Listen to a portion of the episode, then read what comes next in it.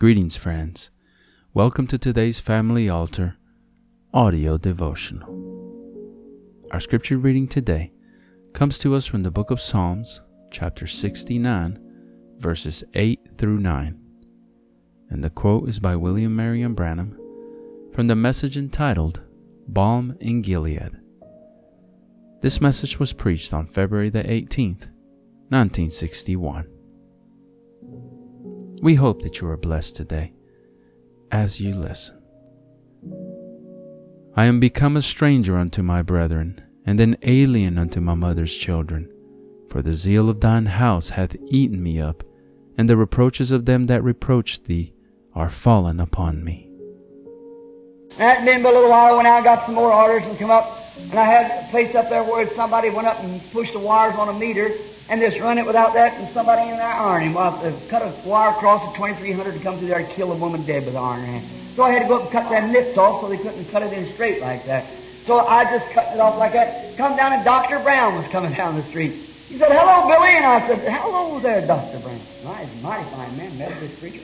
And uh, he said, how you doing this morning? I said, fine, fine. He said, you Baptists are really having a time up there, aren't you? I said, oh, yes, sir. We just having... He said, how you get that there crowd you have up there every Sunday night, Billy? I said, I give them pills. and he said, what kind of pills? I said, gospel pills. and he said, and so, oh, he said, you haven't lost any of your southern idea. I said, nope, nope, that's right. He said, you know what, Billy? He said, the other day, I've got 500 members to that church down there, and he said, I sent out 500 cards to get those people to pledge that they would come six months out of the year to Sunday school. Within the year, they'd register six times, uh, in, in, uh, they'd register six months in the year they'd come. And said, you know how many answered? I said, don't have any idea, Brother Brand. I, was a nice man. Yes, sir, I believe a real true man. And I said, I don't believe he had the Holy Ghost. No, sir, I don't. But I mean, I believe what he what he preached, he believed, and he was true as far as he went. Like the colored man eating watermelon. He said he just sliced it and said, "What about that, Moses?" He said that was good, but he said Moab, and that's just about the way it is, you see. So that part was all right as far as he went, but he didn't go too far. So then I said, uh, uh, "How many answered, uh, Brother Brown?" He said, two answered last Sunday. I said, what do you think about that?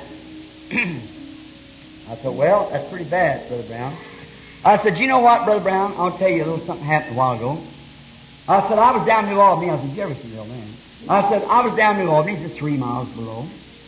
And I said, I was cutting off the service down there for a person that didn't pay their bill. I went up and knocked on the door and I told him about the girl. And I said, that girl, she was so carried away, she went across the floor after speaking to me, and that music had such an effect on her that she went across the floor going tootly, tootly, tootly, and, and threw a kiss to that Clayton Matt Mitchell, or what his name was, on that Greenbrier patch, or everybody was going to be out there. I said, do you think that somebody will have to sign a card to get her to go there Saturday night? He said, well, no. I said, she'd pawn what, that few clothes she had on her. She'd get there. That's right. Why? I said, because in her was a dance spirit. Now I said, now, Brother Brown, you excuse my ignorance and don't think that I'm trying to tell you something, but I want to tell you something right now. See? I said, if them people love God like that woman loved dancing, they'd be at the church. You wouldn't have to sign any card to get them there. And that's where it is, brother. The church has lost its zeal, its love gospel, for the power, for the Holy Ghost. It's lost it. Is there no balm in Gilead? Is there no physician there? Then why is the daughter of my people not recovered?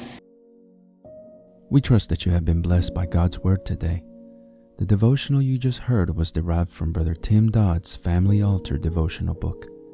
If you are interested in a copy of your own, you can visit store.bibleway.org to order your own copy.